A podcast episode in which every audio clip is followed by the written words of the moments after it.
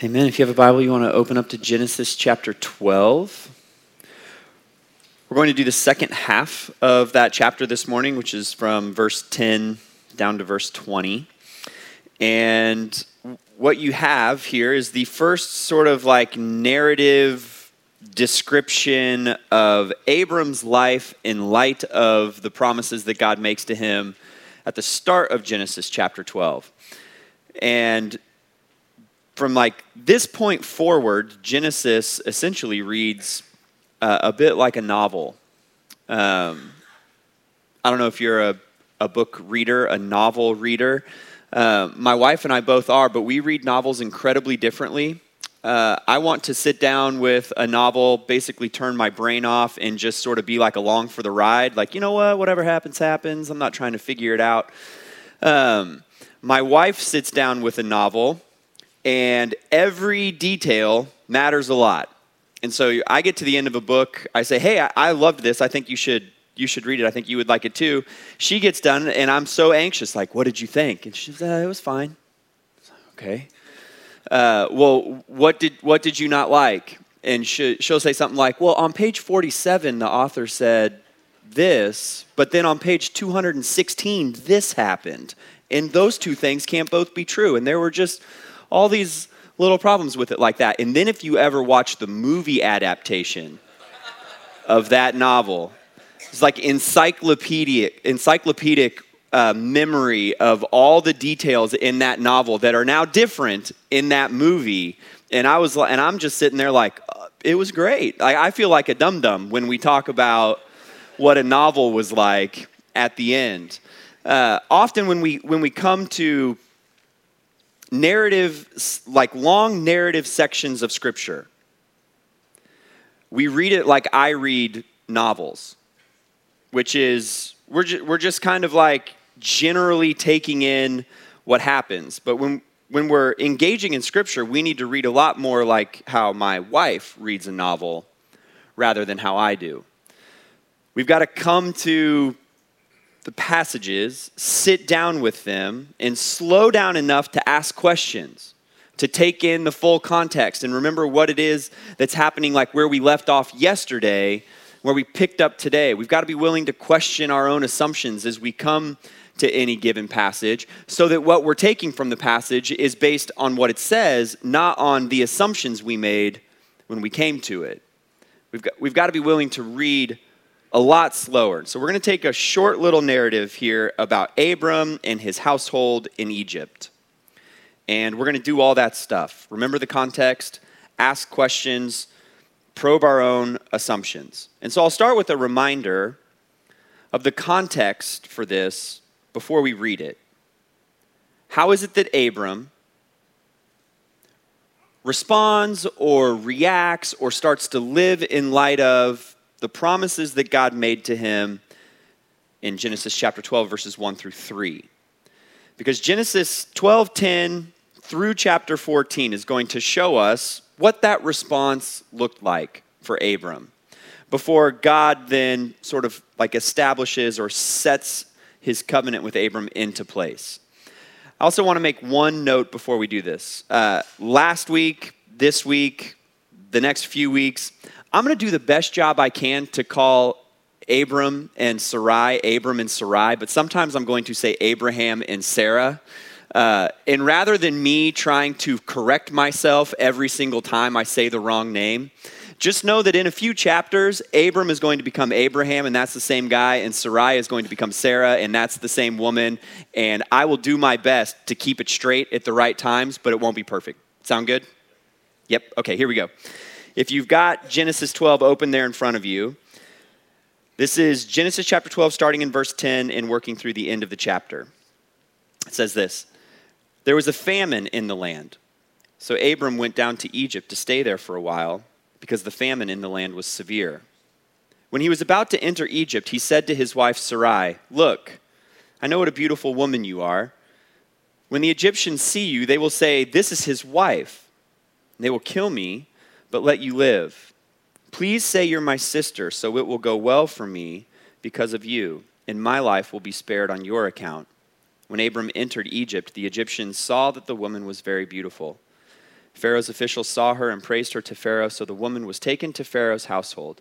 He treated Abram well because of her, and Abram acquired flocks and herds, male and female donkeys, male and female slaves, and camels. But the Lord struck Pharaoh and his household with severe plagues because of Abram's wife Sarai. So Pharaoh sent for Abram and said, What have you done to me? Why, did you tell, why didn't you tell me she was your wife? Why did you say she's my sister, so that I took her as my wife? Now, here's your wife, take her and go. Then Pharaoh gave his men orders about him, and they sent him away with his wife and all he had. This is the word of the Lord. Let's pray. God, thank you for this morning.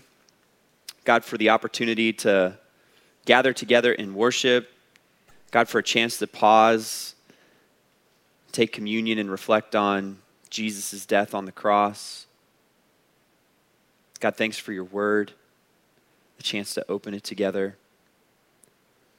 Lord, would your spirit present here among us take the truth of your word, the truth of your son, press it into our hearts, Lord, in a way that changes us, transforms us, in a way that encourages us in a way that maybe challenges us or grows us forward in likeness to Jesus. God, we submit that those things happen because of you and the work that you do inside of us. And so we humble ourselves and ask you to come and have your way here this morning. We pray this in Jesus' name. Amen. Short story here. Short narrative description of a thing that happens to Abram and his family in Egypt. So, just like question number one How is the narrative set up? It's set up in like four pieces, maybe you, you could say five. There's a one verse, basically, context setting piece. What's going on that sends Abram to Egypt? And then Abram's got an idea once he gets there. He presents that idea, acts in response to it, presumably, even though we're not told exactly how that plays itself out. Then Pharaoh responds or acts in relation to Abram and his family. God intervenes. Those would be kind of the four pieces. You could say there's a fifth, like what was the outcome of that, but God's intervention and the outcome are kind of woven together. So, piece number one What's the setup to this whole thing? That's verse 10. There was a famine in the land, so Abram went down to Egypt to stay there for a while because the famine in the land was so severe. There's a food shortage that sends Abram and his family to Egypt. I mentioned this last week, but biblical geography is kind of hard, so we made a little map to kind of show you the movement of things. Last week we said that the narrative is generally moving west. You can see that with the little line. Abram, Abram comes from Ur he wanders down, and the Negev is like a little piece adjacent to Egypt there. Egypt is like the main area that you think of as the country, and then it has a little chicken wing that's the Sinai Peninsula. The Negev borders right there. So Abram had made it to the Negev, there was a food shortage, then he moves over into Egypt.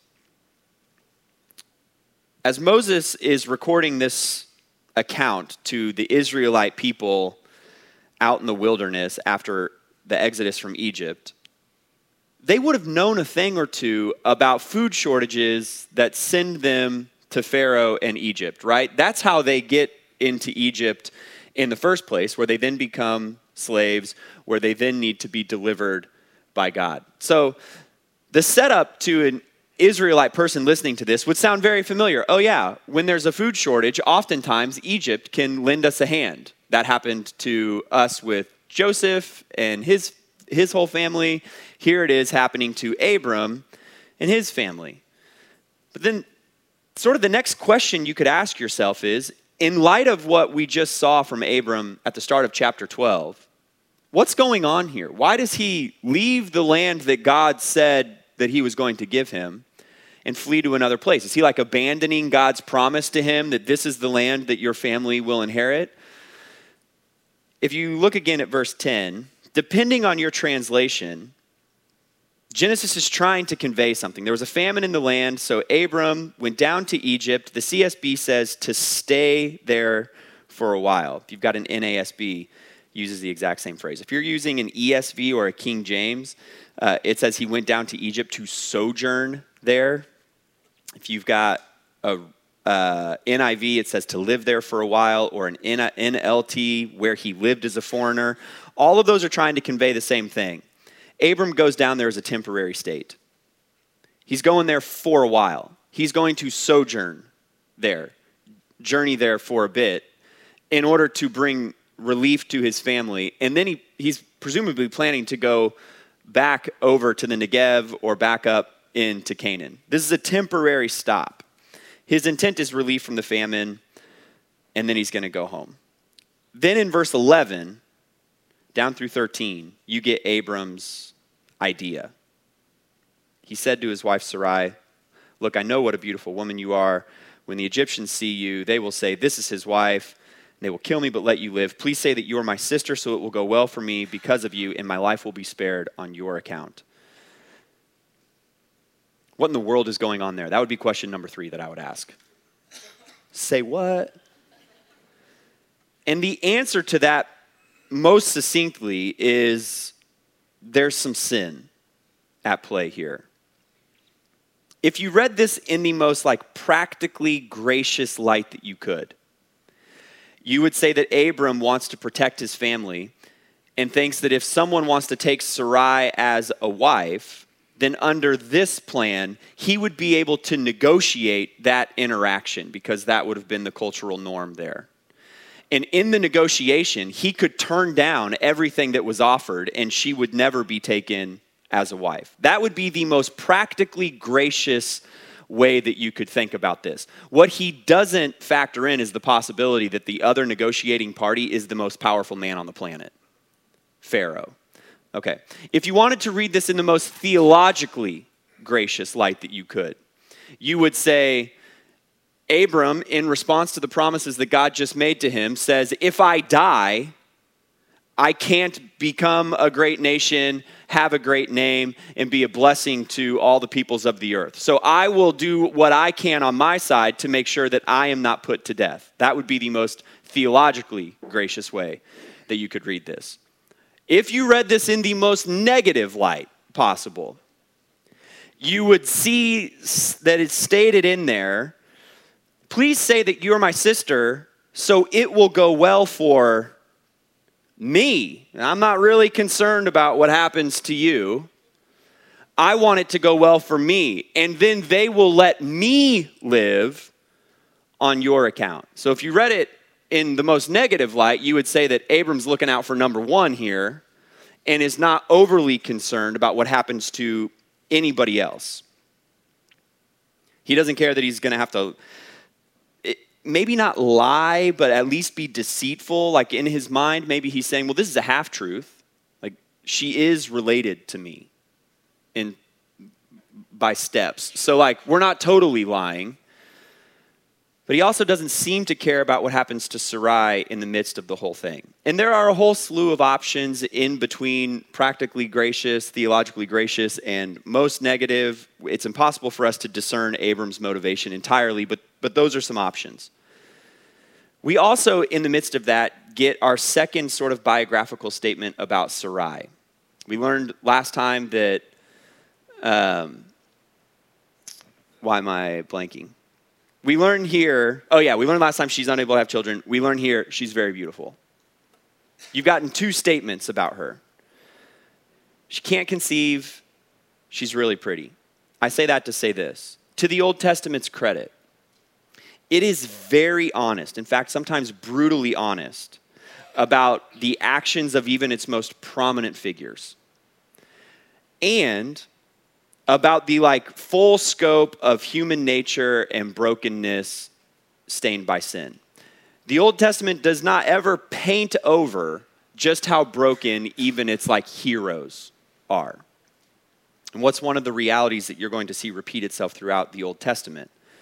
That's that women were often treated like property rather than like image bearers that would have been like the cultural sort of way of interacting at the time. And unfortunately, you see this throughout the Old Testament. You also see this in our world today.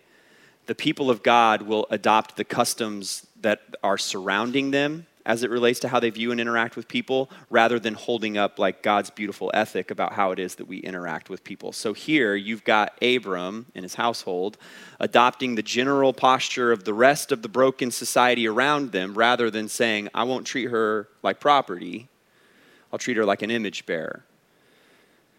He seems super interested in self preservation and the plan involving Sarai is the means toward that end, regardless of what it means for her. It's also worth pointing this out. Genesis 12 doesn't tell us anything about how Sarah or Sarai engages with this plan. Does she agree with it? We're not told.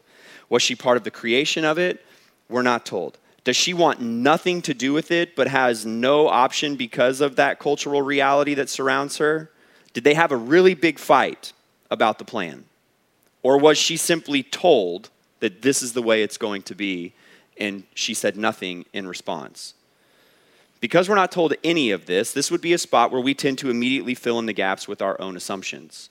We do this with Scripture all the time in hundreds of different ways. My guess is, this is a generalization, but my guess is that as we read through the account, or if you're familiar with it, as you thought through it, if you're a male, you probably didn't think much about Sarai and how she responded to the plan. My guess is that if you are a female, you thought about Sarai and how she reacted to the plan immediately. Was she likely consulted? If you're a female, you said probably not. If you're a male, you maybe didn't even really think about it.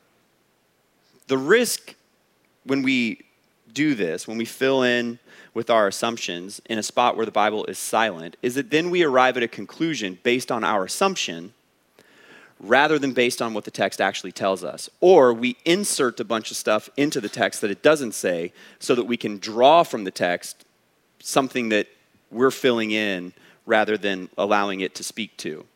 And that's worth considering every single time we come to Scripture. Am I making any assumptions here to fill in gaps? And if so, how might those assumptions color the way that I understand what I'm being told? That's like a bonus application. You can just take and do whatever you want with it. Here's what we can say at this point. At the very least, sin convinces even the most faith filled people into foolish action. We've already seen that Abraham, Abram leaves everything behind goes to a land that is he's never been to before, leaves his father and his father's house and all the wealth and all the security and protection and comfort that would have come from that. Like God tells him to do this and he packs up everything and he goes and then what's the very next account? This half-baked idea in Egypt. And so sin convinces even the most faith-filled people into foolish action. That's one sort of honest observation of what's taking place here. And then in verse 14, you see what Pharaoh does. Abram entered Egypt. The Egyptians saw that the woman was very beautiful. Pharaoh's officials saw her, praised her to Pharaoh. So the woman was taken to Pharaoh's household. And he treated Abram well because of her. And Abram acquired flocks, herds, male and female donkeys, male and female slaves, and camels. Pharaoh does what Abram assumed that someone in Egypt would do. He finds out there's a beautiful woman in the country, hears that she isn't married, and takes her to be his wife. That would appear to be something that a king could do. In fact, it's very similar to the playbook that David is going to use when he sees Bathsheba bathing on the roof one night.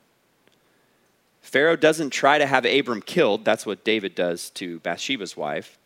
Why? Well, because Abram isn't Sarah's husband, right? So Pharaoh actually does the opposite of trying to have Abram killed. He lavishes gifts on him. Why would he do that? Because that's what you did when you took a wife.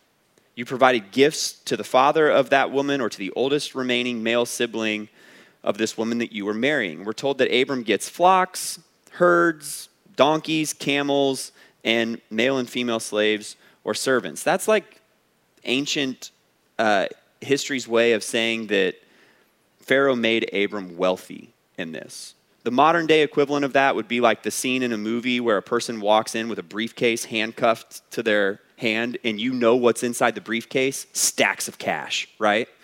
That's what the text is telling you here. Abram got very rich off of the plan that he just hatched in relation to his wife. But then in verse 17, God intervenes.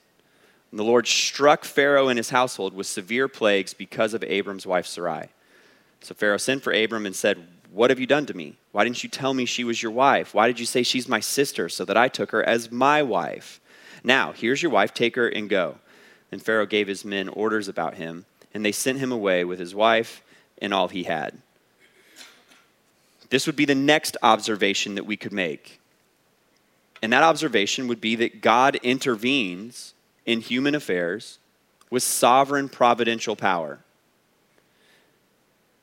Sovereign meaning that God is in control of everything, providential being sort of the way that we on the human side see God's intervention work. God strikes Pharaoh and everyone associated with him with a severe plague. Again, who would know a thing or two about God upstaging Pharaoh to rescue his people via plagues? The Israelites out in the desert following the Exodus account, right? And so the great comfort of this passage would be that, well, God has always been bigger and greater and grander than Pharaoh. Like if you were an ancient Israelite listening to this, you would say, okay, so it, it's never mattered who the most powerful person in the world is God is more powerful than them and will intervene when he sees fit and how he sees fit in order to continue moving his plans forward. Then Pharaoh does something shocking. He turns into the judge in this situation. Like, who is it that calls Abram account for his lies? Pharaoh, not, not God. Pharaoh's like, I don't even know you. Why would you do this to me? Take your stuff and go. And also, it's worth noting that the death that Abram wanted to avoid when he hatched this whole plan could have been leveraged right there. I tried to save myself by coming up with this plan. Then we got caught, and the most powerful man in the world could have said, Nice try. I'm killing you and taking all my stuff back and keeping your wife as my own because now you cease to exist. So the question is why didn't Pharaoh do that? Why not act in that way? And it would seem as though the answer is that he's just seen the power that stands behind this stranger from Canaan, and he's not trying to mess with that. It's, it's not that Pharaoh has a moment where he drops to his knees and says, Oh, Yahweh is God of the universe. He just says, Look, I don't know what's at play here, but it's big and it's powerful, and you take your wife and all your stuff, and please go far away from me. By the way, I'm sending an armed guard with you to make sure that you go all the way and are completely gone. And so then this little episode in Abram's life ends without telling us how long the whole thing lasts, exactly where in Egypt they ended up. Moses is more concerned with something larger than those details. And so the question at that point would be what? Like, why record, of, of all the things you could record from Abram's life, why record this particular episode? What does this mean about God? What does it mean about his covenant promises? What does it mean for us today? Those are all the questions that you would ask at the application sort of level of understanding. And the answer to that would be well, you've got to think sort of in stages here. You could read this, sort of like lift it up out of the context and say, the point of this passage is to warn people not to lie. Don't lie. That would be to sort of moralize the story. The Bible says you shouldn't lie, that lying is a sin. What we're supposed to do with this is take it as a cautionary tale of what happens when you lie. But let's think through it if that's the approach that you took. The point of the story is don't lie. Well, what are the results? Don't lie, or you might get rich. That cannot be the point of this particular story, right? Children, don't lie. He comes out loaded. What do you mean I shouldn't lie? It would appear that lying was the right way forward here. okay, so you're then you're saying, no, that's not the point. So then is it don't lie, you might get deported. Like, is that the if you lie, they'll kick you out of your country. So that's the takeaway. Neither one of those can possibly be the thing that Genesis chapter 12, 10 to 20 is attempting to tell us, right? What you could do with this is talk about the larger ethic of sin and honesty. But you can't really build the principle of not lying out of this passage. Abram is deceitful, and the results are this mixed bag of positive and negative. An account like this is what would lead Job to cry out, Why do the wicked prosper? Why is it that a man lies and walks away rich? The stuff that happens as a result of Abram's lie and the negative consequences of that actually happen to other people further down the road when you keep reading in Genesis. The immediate impact is that some people who called Egypt home in some capacity end up getting sent over to Abram's camp and then forced to leave the place where they, they live. The servants that are, the male and female servants that are given to Abram have now been taken from their home and they're going to go live somewhere else. In chapter 13, there is a conflict that arises between the uh, shepherds and the herdsmen in Abram's family and the shepherd and the herdsmen in Lot's family that ends up leading to the separation of this family, Abram and Lot. Where did those herdsmen come from? Here.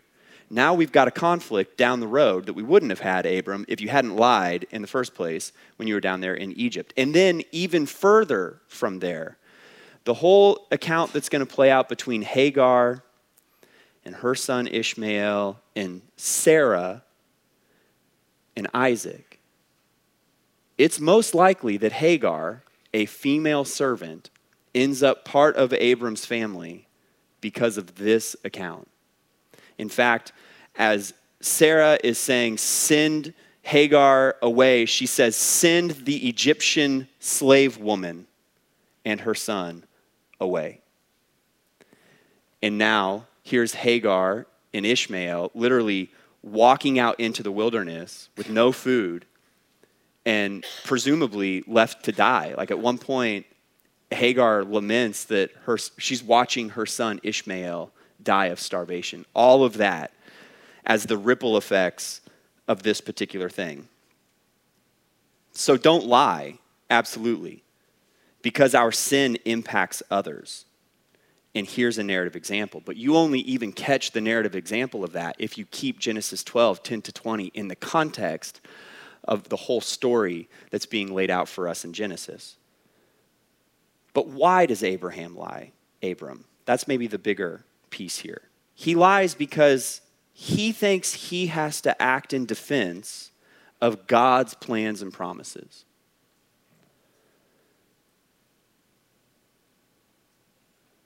what is, what is the narrator in the story or Moses trying to depict for us as it relates to the promises that God makes in Genesis 12, 1 through 3, and Abram's response? He's trying to point out that God will protect and fulfill his plans and promises. Even after Abram hatches his little plan here, it's not Abram that keeps God's covenant promises intact. It's God who does that. In fact, in a weird way, it's almost Pharaoh who comes out of this thing looking like the good guy. He does what a king at his time would normally do, and then he blesses Abram with a bunch of wealth. He lets him keep it after finding out that Abram lied to him. He scolds Abram for being a liar. He doesn't kill him when he could, and he gives him an armed escort on the way out of the country. We know that Pharaoh can't be the hero in the story it's pretty easy to see that Abram isn't the hero in the story. Well, so who is? God, of course, because he's the entire point the entire time for all of eternity. That's what we saw a couple weeks ago. It's God who protects and continues working to fulfill the promises that were made to Abraham. Pharaoh may not be able to articulate who or what is behind Abram, but he knows that there's something there that isn't worth trifling with. The reader knows that that thing is Yahweh, creator of the universe, enactor of covenants, protector of his plans and promises. It's because of God that Abram and Sarai come out of the situation as they do. It's because of God that the possibility of a great nation, a great name, blessing for the nations, and all the promises of the covenant are still on the table when Abram leaves Egypt, which would lead us to this conclusion that humanity cannot achieve God's side of the covenant. We can't. In fact, in trying to fulfill God's side here, Abram actually abdicates his. Abram tries to do a thing that God said he would do. God said that he would make Abram into a great nation. And Abram thinks to himself, I can't be a great nation if I'm dead, so here's my plan. And in trying to fulfill God's side of the covenant, Abram actually abdicates his side. What did God tell him to do? Be in blessing to all the nations of the earth. Abram goes into Egypt. Would Pharaoh say, This man was a huge blessing to me? No. And so, in trying to make God's side of the covenant happen, Abram willingly walks away from his side. How do, what do we do in an application sense with all of this? We often throw around the term legalism as followers of Jesus. Typically, when we kind of uh, flippantly throw that around, what we really mean is that a person is rigid in a spot or in a way that we don't like. And so we say things like, oh, they're regal, really legalistic about the way they do membership or the way that they preach or the way that their church does fill in the blank. Like they're, they're really rigid about that, and we throw the legalism tag on there. But what legalism means in a biblical sense is attempting to merit or earn your salvation by your moral perfection or your obedience to the, the Bible's capital L law, the commands of God. What is legalism? Legalism is humanity trying to fulfill or achieve God's side of the new covenant. It's looking at Jesus on the cross and saying, I got it myself, I'll just be really moral and now I'm trying to fulfill the thing that God has fulfilled in Christ. I'm trying to take upon myself God's side of the new covenant agreements. What we have in Jesus is the fulfillment of both God's side of the covenant and our side. That's the wonder of who Jesus is. And like we mentioned last week, he's the fulfillment of this Old Testament covenant. He's the ultimate means by which Abram becomes a great nation. Jesus is the means by which his Abram's name becomes great. Jesus is the means by which Abram and his line will inherit the earth. Jesus is the means by which Abram and his line are going to bless all of the nations. But he's also the basis of a new covenant, one that makes God's people righteous apart from obedience to the law. There's no place for legalism in the life of a follower of Jesus. We're righteous in Him. He fulfills the law in our place while we acknowledge that we cannot. And we receive the righteousness of Jesus. Jesus achieved a thing we could never achieve on our own. His end of the covenant is perfect righteousness. Our end of the covenant is humble acknowledgement of the fact that we are anything but perfectly righteous. When you sat there and you looked at your communion elements a few minutes ago, what you ought to have been reminded of is the gulf that exists between the righteousness of Jesus and the sinfulness of you. And you ought to have been humbled by the fact that the perfectly righteous one would receive the penalty that you deserve, while you, the perfectly sinful one, received the gift that ought to have been his. Now, how we often live as followers of Jesus is as though all of that being true, my morality will still sort of push me over the finish line. I'm going to get to heaven and God's going to say, Jesus was very sufficient, but good thing you helped because now you can come into my presence and fullness of eternal joy will be yours. Whether we would articulate that or not, we often function out of that within our hearts. And what are we doing? Don't worry, God, I'll take care of your side of the covenant. and I'll abandon mine, which is the humble acknowledgement side. Things get very sideways for Abram very quickly. And the same thing happens to us when we get caught up in this sort of prideful disbelief.